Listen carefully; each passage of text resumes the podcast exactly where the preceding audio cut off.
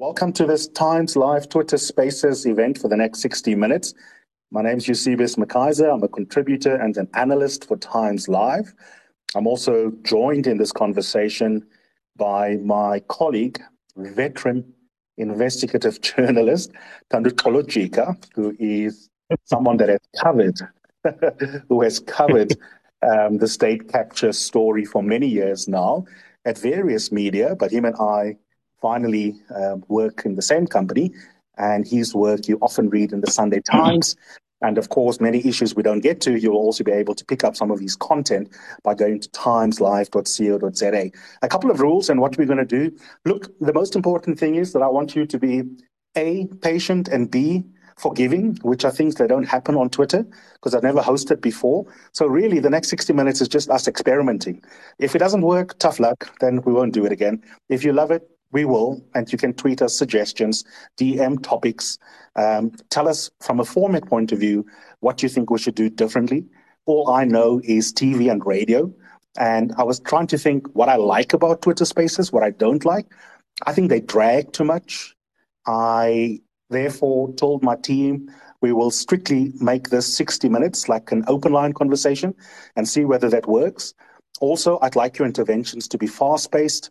Try and think of your question or your comment before you speak so that you don't waste too much time. Obviously, I in turn will be patient. Not everyone is a trained public speaker. I accept that. And then last, most importantly, which is also anti-Twitter and anti-Elon Musk, um, there are certain kinds of content that I do not tolerate. Hate speech, bigotry, ad hominem attacks. Please, none of that. Um, please make sure that you give us a crisp comment, top down communication. And as I always used to say and still say, you're entitled to be heard. You're not entitled to have your worldview affirmed. We're going to be debating whether part four of the Zondo Commission is pointless or whether it takes us closer to justice. And I want you to make argument more than just giving us bile.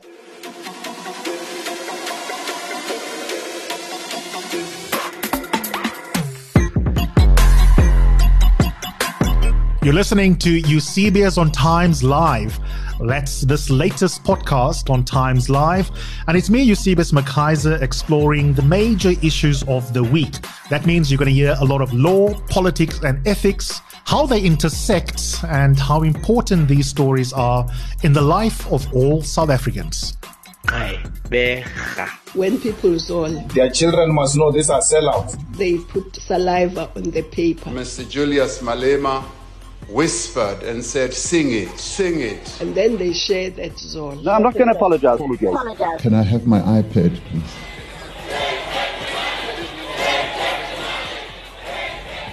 So they stole it.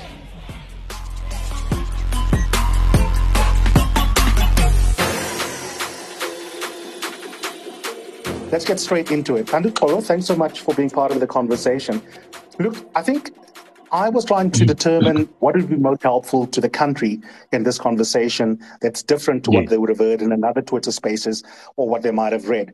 And I think that would be to ask what is the significance of part four? Where to from here?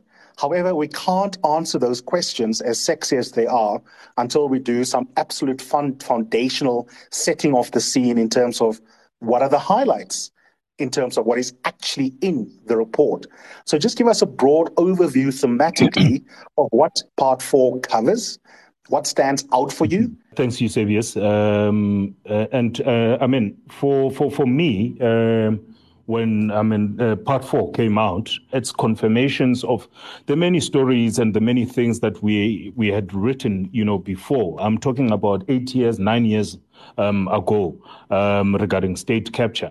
Uh, first of all, I mean, you look at, um, you know, the fact that uh, where was the ANC in all of this? It also speaks about uh, how the ANC fell, failed the citizens uh, of this country uh, in defending the constitution um, and the wealth of the of the country.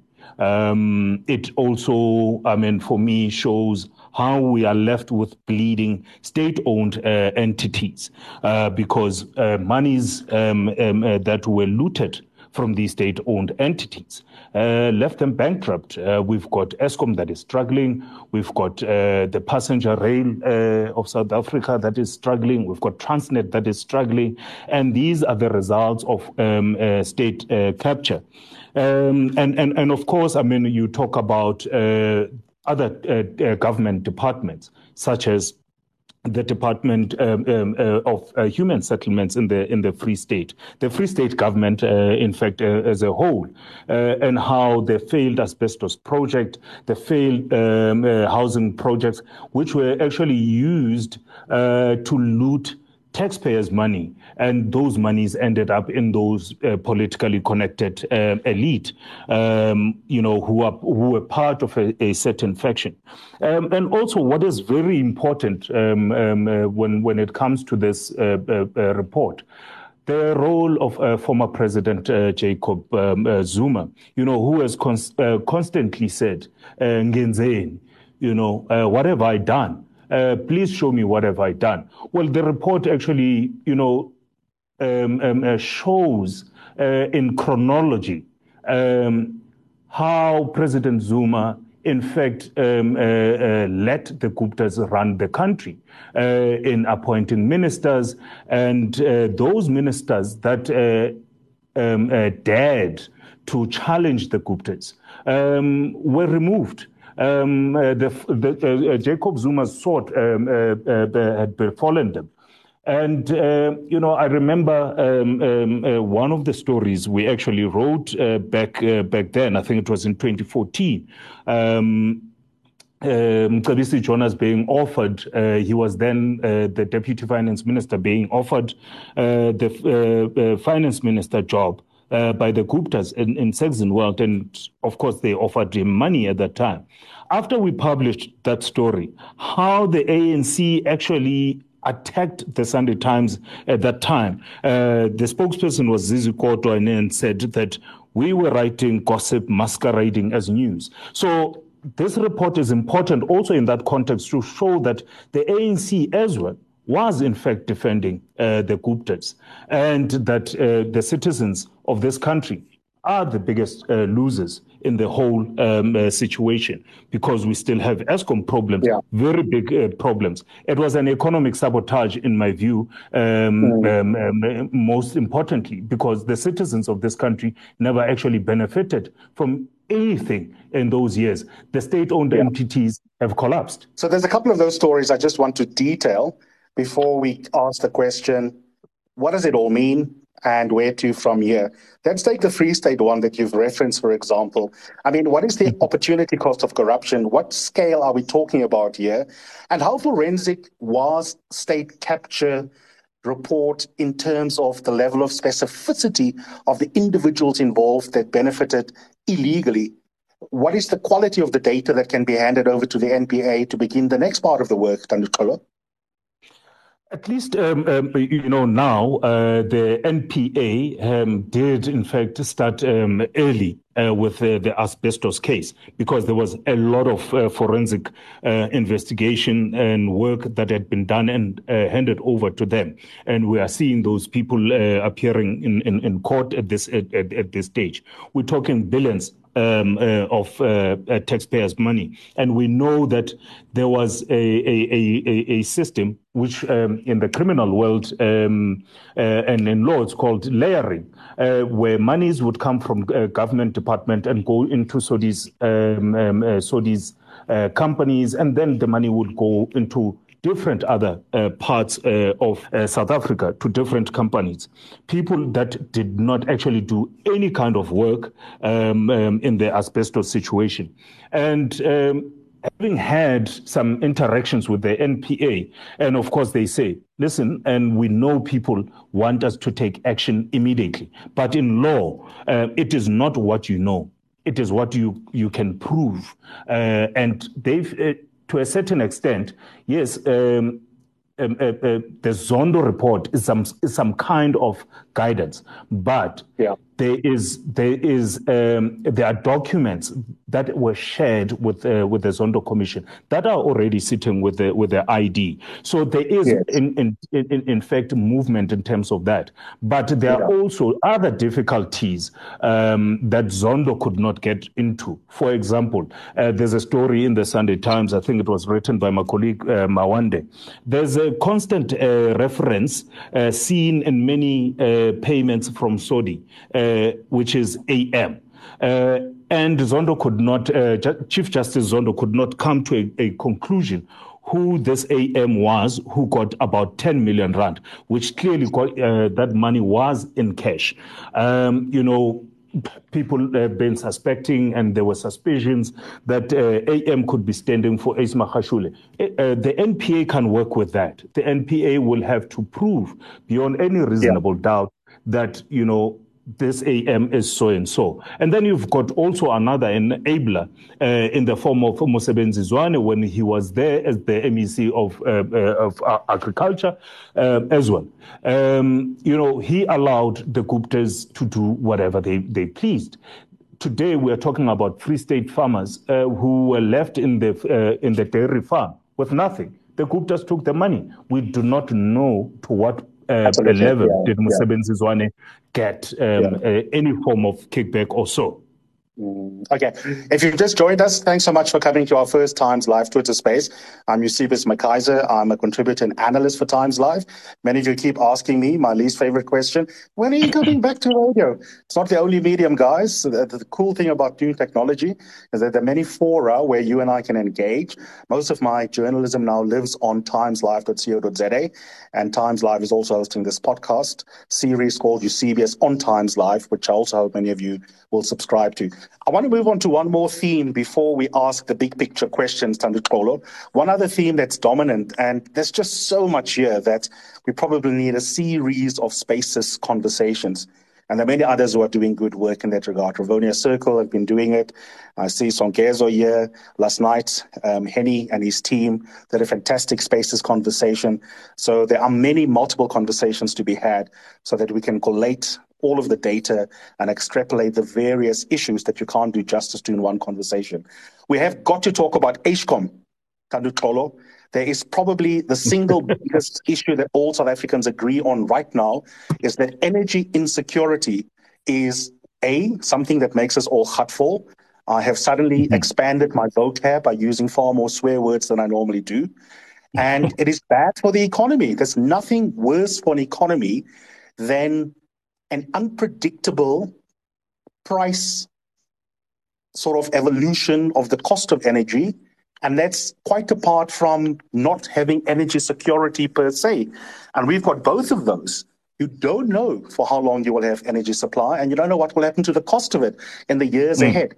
If you want to set up a smelter plant right now, and you've got to choose between South Africa and some other market in the global south, I would say, if I was being asked a private view as a consultant and not being patriotic, don't come to South Africa. We can't guarantee a regulatory environment in which you'll be able to have guaranteed major input in your processes, which is electricity or energy that you need in order to do what you need to do. This report, part four, is crucial because it helps us to begin to understand how Eskom was hollowed out. What happened? Look, um, uh, rightfully so, um, Eusebius, you've pointed uh, quite a very important point. Um, nowhere in, in, the world can a country survive, can a country's economy survive without um, um, uh, power you know, there needs to be elect- reliable um, uh, energy. And simply, we don't, we don't have that currently. I mean, we've seen this happening, you know, in other parts of uh, our continent, um, Nigeria, um, where there's just not, there's no reliable um, um, um, energy. And it, it, in this instance, what we see is how Eskom um, was consistently being stripped apart for the benefit of uh, a, uh, a few individuals. Um, and how the, the, the introduction uh, of different ministers at public enterprises was a way to uh, uh, to pave a way for um, um, uh, unprecedented looting and to actually not to focus on the on the on on on on, on supplying um, um energy to the country, but just panel beat things now and then um, um, um, um, uh, so that we have a, a, bit of reliability. Yes, of course, somebody will argue and say, but no, um, uh, the issue of Eskom did, uh, um, uh, power problems did not start uh, with uh, with state capture, did not start with Brian Molefe and uh, Koko Matshela and Lynne Brown, etc. But the problem is that they exacerbated a situation in, in, in, in, in, in, in, in Eskom which is where you see that when Lynne Brown is now uh, uh, uh, appointed as, as, as, Minister of Public Enterprises, he she actually um, um, uh, uh, uh, circumvents processes uh, of appointing people into boards. We see people, uh, which is where Zondo um, uh, is, becomes very important. We see people that are being suggested by a Gupta lieutenant, Salim Essa, being appointed into um, Eskom board. We see Brian Molefe and Anoj Singh, who had already managed to establish some kind of a scheme at Transnet that allowed uh, the Guptas and uh, their associates to be able to uh, milk uh, state coffers. They are then taken from uh, Transnet and moved to, to Eskom. And it then continues. And uh, there is this big drive to get Glencore to sell their mine to, to, to, to, to, to the Guptas. Now you've got people in the board who are singing to the Guptas You've got a minister who, uh, in the Zondo Commission, denied ever actually speaking to Salim Essa or knowing Salim Essa, but telephone conversation actually proved that uh, yeah. Lynne Brown was actually having conversations with Salim Essa and the people that Salim Essa was suggesting to be appointed into the board and to and, and into a number of the subcommittees at Eskom were actually uh, indeed appointed and were doing the bidding of, of the Guptas. The likes of uh, Mark Pamensky, for example. Mark Pamensky shared uh, directorship or ownership of companies with Salim Essa.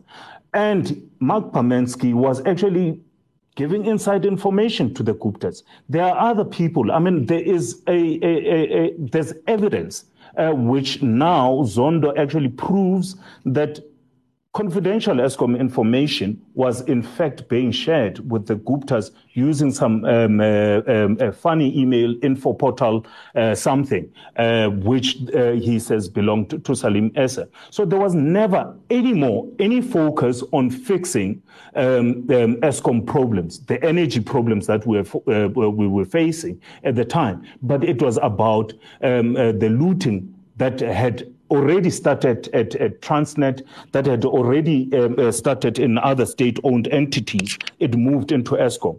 As a result, Eskom was stripped to such an extent that we today find ourselves uh, in a situation where government Absolutely. cannot guarantee cannot guarantee mm-hmm. um, um, um, reliable energy. Entrepreneurs young people uh, yeah. that are being encouraged to start uh, businesses, etc. They, they, they, they're simply struggling in this country because there is no reliable energy um, yeah, they can't uh, drive their businesses. We constantly talk about um, that, uh, you know, this affects uh, investors. Investors are going to flee. It, it is not only about the investors, yeah. it is about the people in the country. Can they sustain themselves in the face of Absolutely. high unemployment? We, they can't because there's no reliable energy.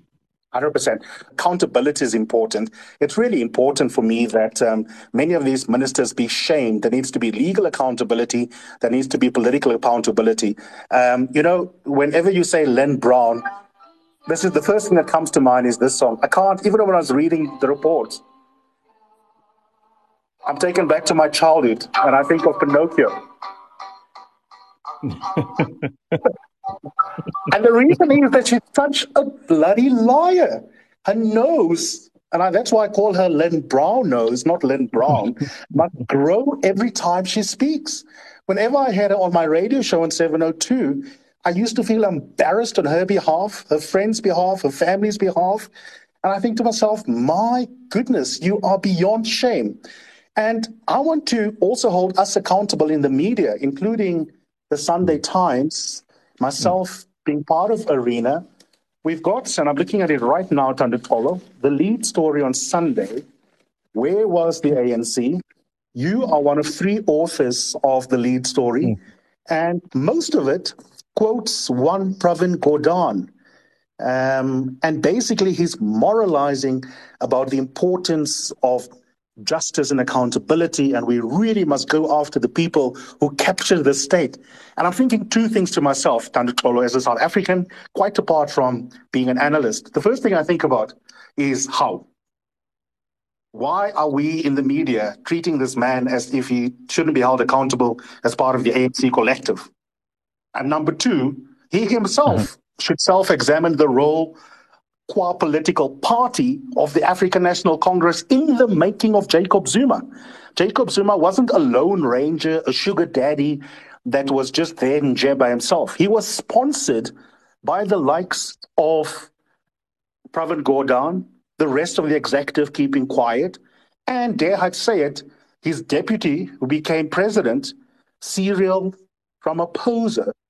And so how, how, do you feel about that, both as a journalist and also as a senior journalist in the country and as a South African? I mean, we have this tendency of dividing the ANC between the constitutionalists, who are the good guys, versus the bad guys from the so called nine wasted years. But there's only just one ANC, and they're all collectively responsible. In, in, in, my view, uh, Eusebius, like I've, I've, I've, I've said even uh, before, you know, um, here uh, there are no angels and, and, and demons um, in that ANC. Um, the ANC itself, including Pravin Gordhan, like you've rightfully um, uh, pointed out, they were part of uh, the ANC that created uh, the environment that led to um, uh, the capturing of the state they did not uh, hold each other accountable. They never actually did hold each other accountable. Instead, they consistently uh, defended uh, uh each other and the ANC. And then they got to a point where they then started creating, uh, well, they've been there. Um, um, but started talking about uh, factions and trying to create this um, uh, impression to South Africans that there's angels and demons in, in the ANC. But that is absolutely not, uh, not, not true. And one would see in the in the rise of uh, uh, of former President Jacob Zuma, who comes into in, into the space, and these things happen under him. That is fine. That then happens, but the ANC never actually takes any serious uh, um, um, uh, action against uh, uh one of their of their fellow comrades. I'll give you an example. Uh, Mosebenzi Zwane is uh, sort of promoted or whatever. He's the chairperson of uh, Transport Portfolio Committee in Parliament. Despite all the things that Mosebenzi Zwane did as, as a minister of DMR and also as as an MEC in the in the Free State, no action was taken by the ANC. He was never held uh, accountable. So there is no culture within the ANC of holding uh, the other accountable. Instead, they create factions, and we have to choose amongst those worst people uh, that you know we select to be people who lead us in the in the in the country. The state capture shows us to such mm. an extent that ANC was idling, sitting there, and as long as uh, a number of people were, were, were still uh, contributing to the ANC with government money. Because the, the major problem is that the ANC turned a blind eye because it Absolutely. was receiving donations from, uh, uh from, the, uh, from the companies doing business with the state. And So the ANC yeah. in totality, it is actually part of the problem. There's another big theme for me that I want us to explore that I think is important as we step back from the minutiae and that is the role, Thanduxolo, of the private sector, which is really important. Yes, state capture, by its very definition, and in terms of the terms of reference, is about this state. But as Harry Nel said to me at a conference many years ago when I interviewed him, It takes two to tango. For state capture to happen, you invariably need someone corrupt within the state to be in cahoots with someone in the private sector that then sets up that corrupt nexus between the private sector and the state. What bothers me about the report is that it is not treating with sufficient parity the wrong in the private sector that the private sector enables with that toxic relationship with certain officials within the state. Let's take the example of McKinsey. And I'm working mm. on an analysis piece about McKinsey for next week that I'll file for Times Live at some point. And mm. I've already got my preliminary first sentence, which will be Justice Zondo let McKinsey off the hook. And I tell you why I think this, and I want your reflection and, and everyone else's reflection back. Because what McKinsey does, which Bain didn't do, was to try and make the PR go away preemptively by saying, we'll pay a billion rand or whatever. And then they come across, with the help of Alexander Weiss, as if they are unwitting victims of Vikas Sagar, one of the partners who subsequently left before being DC'd internally at McKinsey, and he's now in London. And McKinsey can now drive a wedge between itself as a company and the Lone Ranger, bad individual senior um, partner in the firm. And life mm. goes on. And we talk about mm. Trillian. We, we talk about Eskom. Mm. We splash the faces of the board members from the 2014 board in our newspapers, but no one talks about the economic sabotage, as you rightly called it earlier, that should be attached to the name of McKinsey. The mm, report never mm. says McKinsey is culpable. McKinsey played a role in state capture. McKinsey should be barred.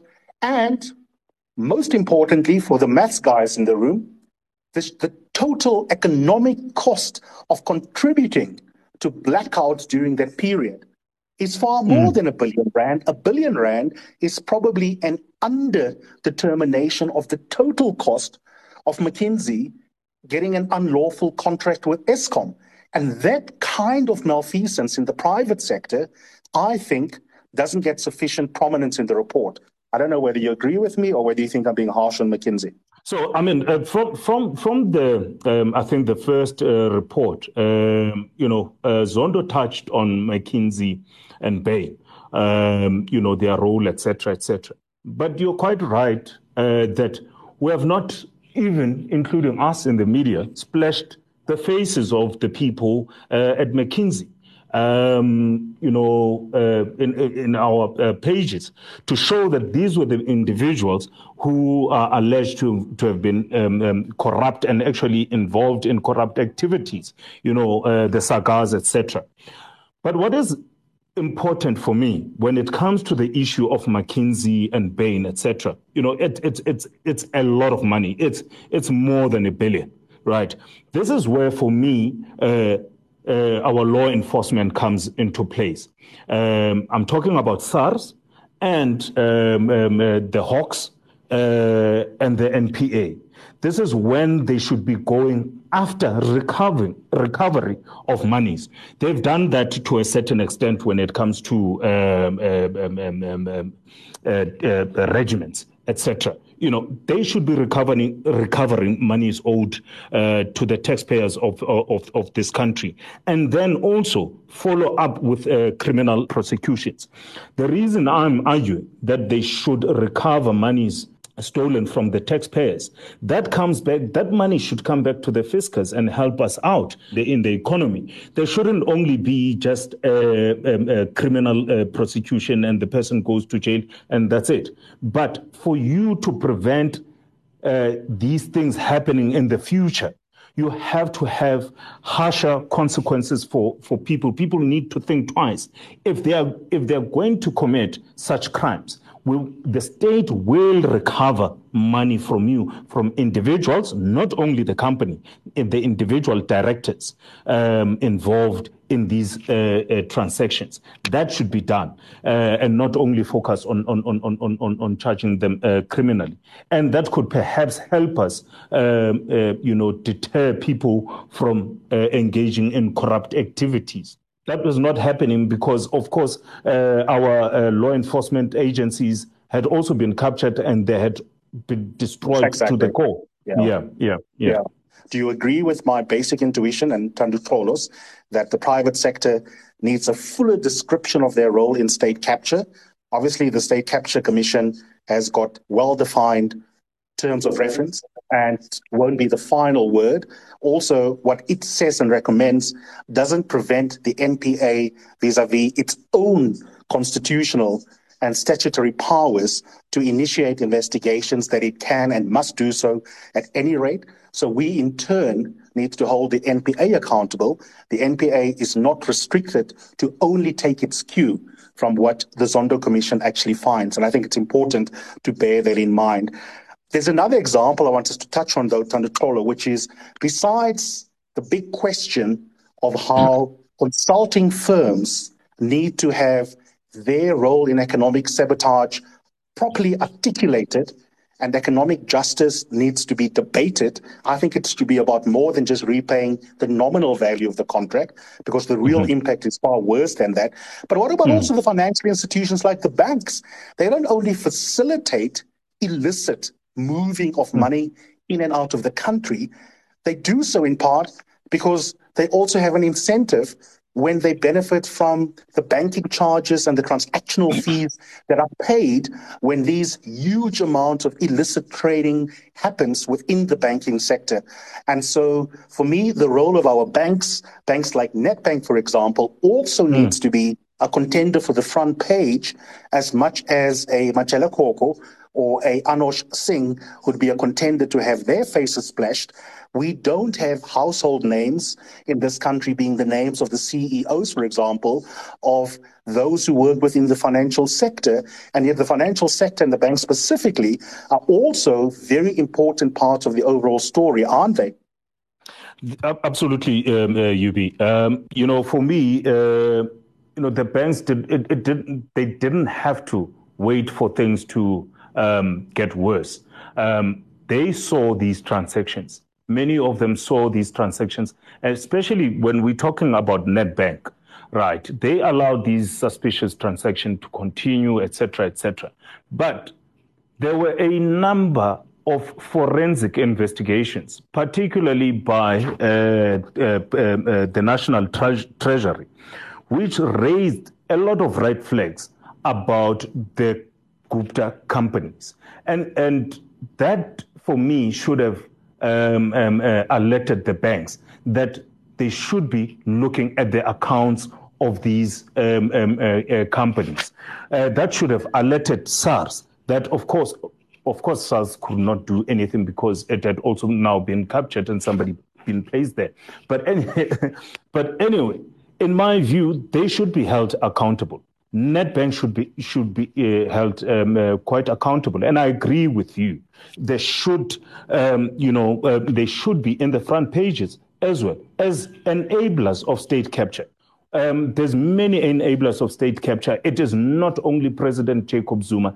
It is not only the ANC. The private sector actively played a role and did not say no because they were also benefiting from these transactions.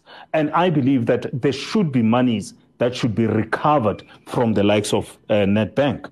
The pithy question is part four, is it utterly pointless or does it bring us closer to justice? And I am in conversation with my colleague, who's an investigative journalist with Sunday Times, Thanduxolo Jika, who has covered state capture for many years. And uh, the issues are wide and they are also very, very deep. Let's talk a little bit about systems analysis. Again, we can't expect Zondo to do everything, but it is important for me, Thando Xolo, that mm, mm, we don't mm. get bogged down only in the individual protagonists or play example table tennis, where you go, here is EOH, and you speak mm. about it for 50 pages. Here is what happened at the New Age, and you speak about it for 50 pages. I'm hoping that the final installment will be the biggest one yet, and that it will have better systemic and institutional analyses than the versions that we've had so far, where it's really been a data dump about particular sites within the state that had been looted. And what do mm-hmm. I mean by that? What I mean by this is, for example, um, understanding the difference between corruption and state capture. There are two different concepts. Understanding the modus operandi so that we can understand how these institutions were repurposed, like Treasury, so that the hyenas can steal into perpetuity. Because if we don't understand the methodology of state capture, if we don't understand how the institutions had been repurposed, then you can put Zuma and his friends in orange overalls, but those institutions will remain vulnerable to the next generation of thieves one day. I agree with you there.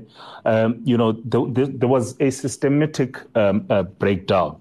Um, even, you know, I, actually liked some of the recommendations from Zondo, um, you know, because it said to me he was considering that there was a systematic breakdown of um, uh, government entities, government itself, etc. Um, in that, you know, he recommended, for example, there needs to be a new way of uh, appointing uh, uh board members. It should not uh, be, you know, a matter of uh, a minister deciding on who should be a board member, etc. I mean, the way we, we appoint board members in this country is actually mm-hmm. ridiculous. we appoint people into a space like an energy space uh, but this person has got what a communications background, etc., etc. They understand absolutely nothing there. Uh, at PRASA, as we speak currently, we've got people there uh, in that board who know nothing about trains um, or anything uh, with engineering. So I like uh, some of uh, Zondo's uh, recommendations when it comes to uh, a change in, in terms of the, uh, the system and how we do things. And also, the, he spoke a lot as well about this uh, issue of donations, which is a very big problem uh, that also enables uh, corruption. The, that you know somebody gets a contract at the city of Joburg, and then they must uh, also donate uh, uh, to to to the gala dinner of the ANC. That is part of corruption. That is how corruption actually thrives. Uh, because I, as uh, as uh, as Thanduxolo Jika, who owns this company, uh, in order for me to get uh, a contract for, from government, I need to convince somebody at Luthuli House that I'm actually going to give you to give Luthuli House ten percent. Those are the yeah. systematic breakdowns um, yeah. um, that uh, are causing the problems. And rightfully so. You can appoint whoever you want to appoint uh, as mm-hmm. the president of this country. As long as we have those type of things happening, yeah, uh, we're still going to have the same problem. I mean, we got uh, uh, currently President Ramaphosa here caught on tape talking about uh, that he knows that uh, you know comrades uh, were taking money from the from the state for ANC matters you know. Yes. But he does nothing about that. He, he, he does not happens. open a case. He does not go, yes, absolutely nothing happens. He does yeah. not go open a case. Like they don't hold each other accountable. We cannot trust yeah. politicians uh, in any in any manner. So for me, a systematic overhaul uh, and things to be done in a different way. You know, uh, yes. the 10% issue for me is one of the mm-hmm. biggest uh, problems. And this is how uh, the private companies have actually captured the state. That's and the victims yeah. of all of this, the victims of all of this are actually the middle class and the very poor people of this country 100%. because monies are exchanging yeah. hands between the private individuals, the politicians, yeah. the politically connected individuals, drive fancy cars, wear expensive suits, like Malusi Gigaba enjoys uh, uh, Dubai trips, etc., etc. You know that that's where the problem is. That there yeah. needs to be a systematic overhaul, uh, yeah. and I mean we've got a number of uh, uh, uh, individuals in this country mm. who are working hard in holding the state Absolutely. accountable. And I think that what is we need why to talk about, see. but, but, Mhm, mhm. but yeah, maybe it will be a topic for another another either podcast edition page, who's sitting here with me, my producer, or for a second um, spaces in the next couple of weeks. What does accountability actually mean? And can we reimagine a South Africa where we are less reliable on the body politic? I think those are actually good topics to tackle, hey, Paige? And uh, we'll we'll keep that in mind. I'll write it down. Absolutely. And we'll come back to that. Okay, so some of you are tweeting. You can tweet and just um, tag at Eusebius or at Times Live. Alternatively, or in addition, use the hashtag debating Zondo part four. And four is the number four. I've got one comment here from Ayanda who tweeted, I think that people are tired, Eusebius, and we have just lost patience with our institutions, politicians, and our legal team. I hope that we will get justice and accountability from all involved, but I just don't have faith, she says. Then Dr. Lesloho Nolo Makake does not speak Kak when he tweets. Thanks for a mind blowing con- discussion. Thank you for your generosity, sir. Thanks to your team and to Logika. Uh, I think that's important. And our colleagues elsewhere, media, News 24, many other places, also institutions of research, collectively, their work was the basis, really, for this eventually becoming this kind of inquiry. But he says, My concern is the following, nevertheless. Will there be any criminal um, investigations? I think he says, just lost that there. But will there be any criminal sort of investigations that will be coming after this? A last read that comes through, someone said a little bit earlier, well, we know nothing will happen. Why should we waste our breath? And you know, this is actually a really interesting issue, Thanduxolo, because for all the sort of politics seminar language that we are using around accountability, etc., etc., what Ayanda's tweet and the last one um, that I mentioned brings out is something that I have been told that I spoke to analyst Ebrahim Fakir about on Eusebius and Times Live three weeks ago, which is that there's a decline in levels of trust in the average citizen in relation to political parties specifically. Um, and in addition to that, of course, we now know that although still reasonably high by international standards, if we take 94 as a baseline, there is a steady over time decline in electoral participation of South African voters. Put simply, we are becoming cynical about politics, and that bodes poorly for democracy overall. And, and, and, and- and it is quite understandable, um, um, Eusebius, um, you know, and that comes from seeing, uh, from citizens and ordinary people seeing that Amasela are not being, you know, sent to jail. Nobody is being uh, prosecuted. Nobody. It is based on the fact that people have, have, have seen no action, and that the result of that has been years of uh, uh, capture of um, uh, of our law enforcement agencies.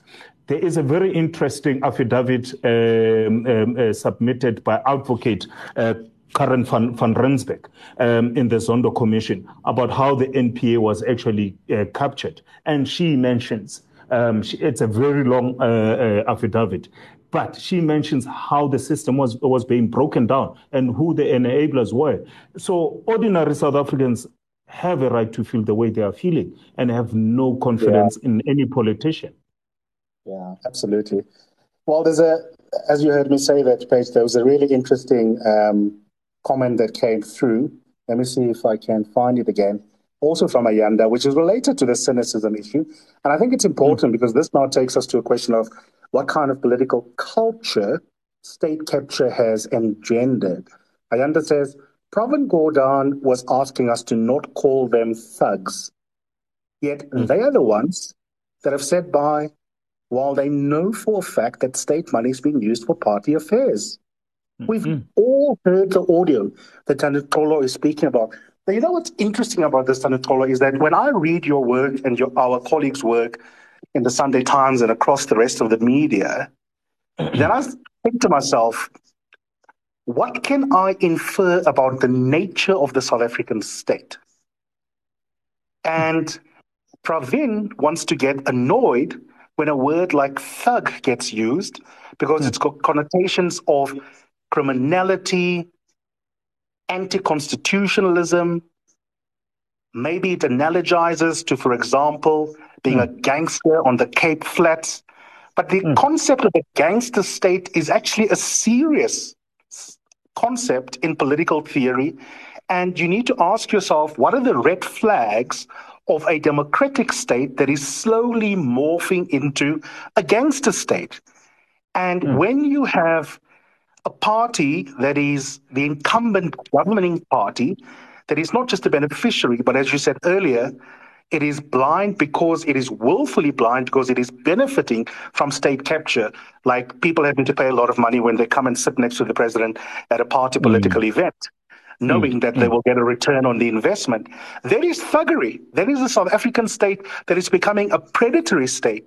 And so mm. I think Ayanda, our, our reader, is spot on, and I don't know whether you would agree that that the way we characterize Absolutely. the consequence of what it is that you report on is that it's nothing short of the South African democratic state becoming a gangster state.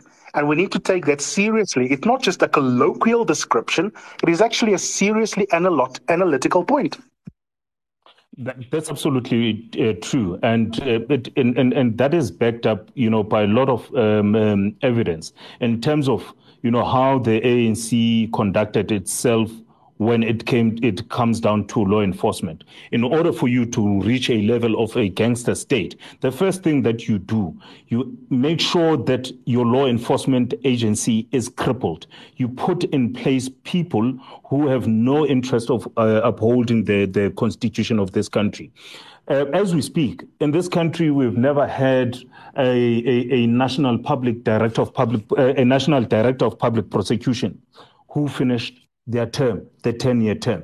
And what is that? It has only been because of political meddling.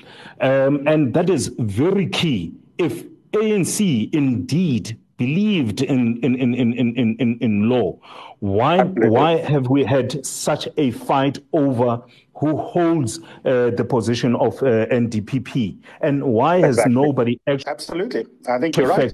And that's because the entire value chain that entire yeah. value chain of justice itself had been hollowed out.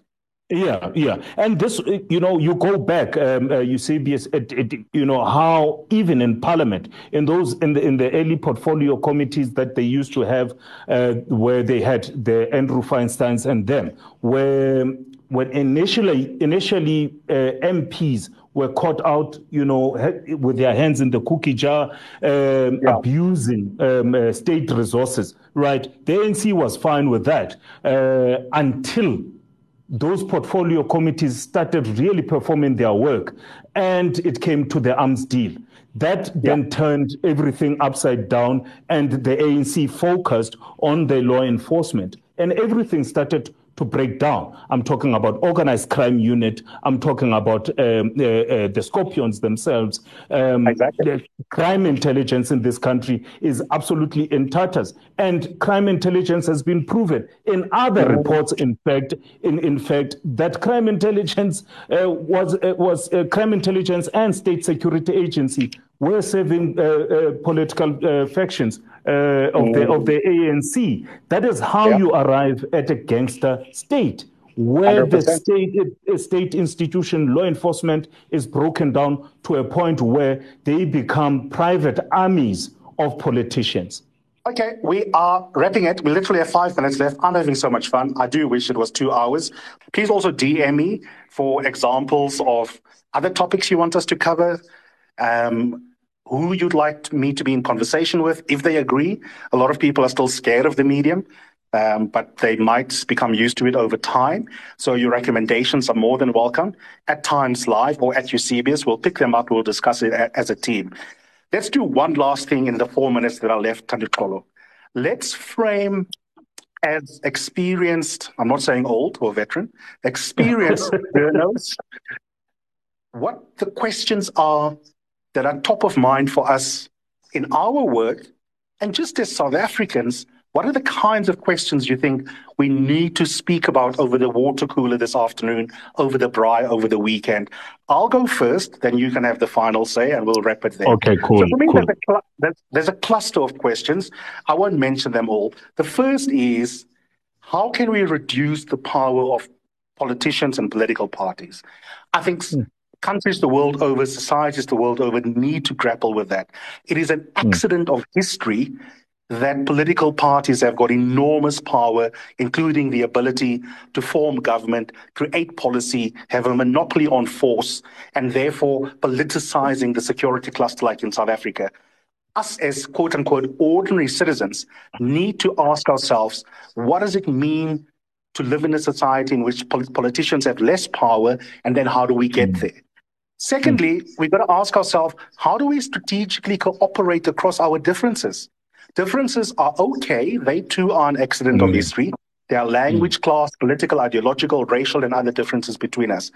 Politicians and private sector interests that are in the Zondo Commission report love it when ordinary citizens are divided among themselves. Because when we are divided, there's greater opportunity for them to get away with murder.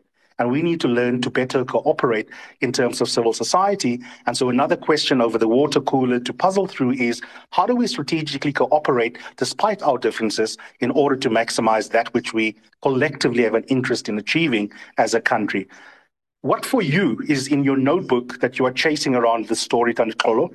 And what do you think is important that you can't write as a reporter, but um, from an opinion point of view, that you think matters? Yeah, uh, for me, it's just just one. You know, um, it has always been um the fact that how do we, you know, um, get um, rid of this cancer called corruption um, in our society for the citizens of this country to benefit from uh, from the country's wealth because that's what we are chasing.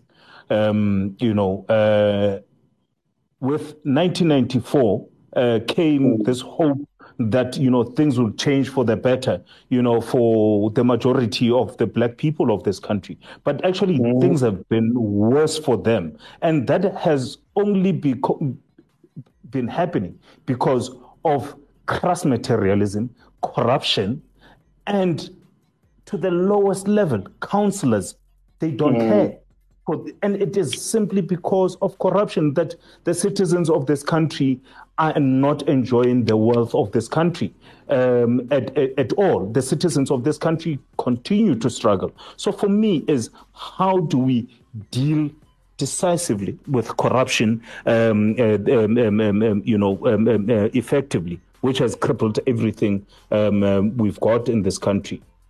I mean, currently, you know, the, with the dis- national uh, with the disaster in KZN, everybody, everybody is expecting politicians and their friends to steal, and Absolutely. we've accept and we've accepted that it cannot be. No, absolutely. And I think we'll leave it there on that note, Kolo. Thanks so much for coming into the Twitter spaces. Hundreds of people I see Thank have you. managed to dip in and out of it over the last hour. I think it was a successful experiment to some extent. I'd have liked to have more of you actually on to speak and hear your voices per se, but your, your tweets are just voluminous. I will still engage during the course of the day. On my way to the barber, while sitting there, I'll read and engage you on Twitter. And that's the cool thing about multimedia platforms. We can engage a little bit later. But I think when all is said and done, the reality is that the rule of law is under threat.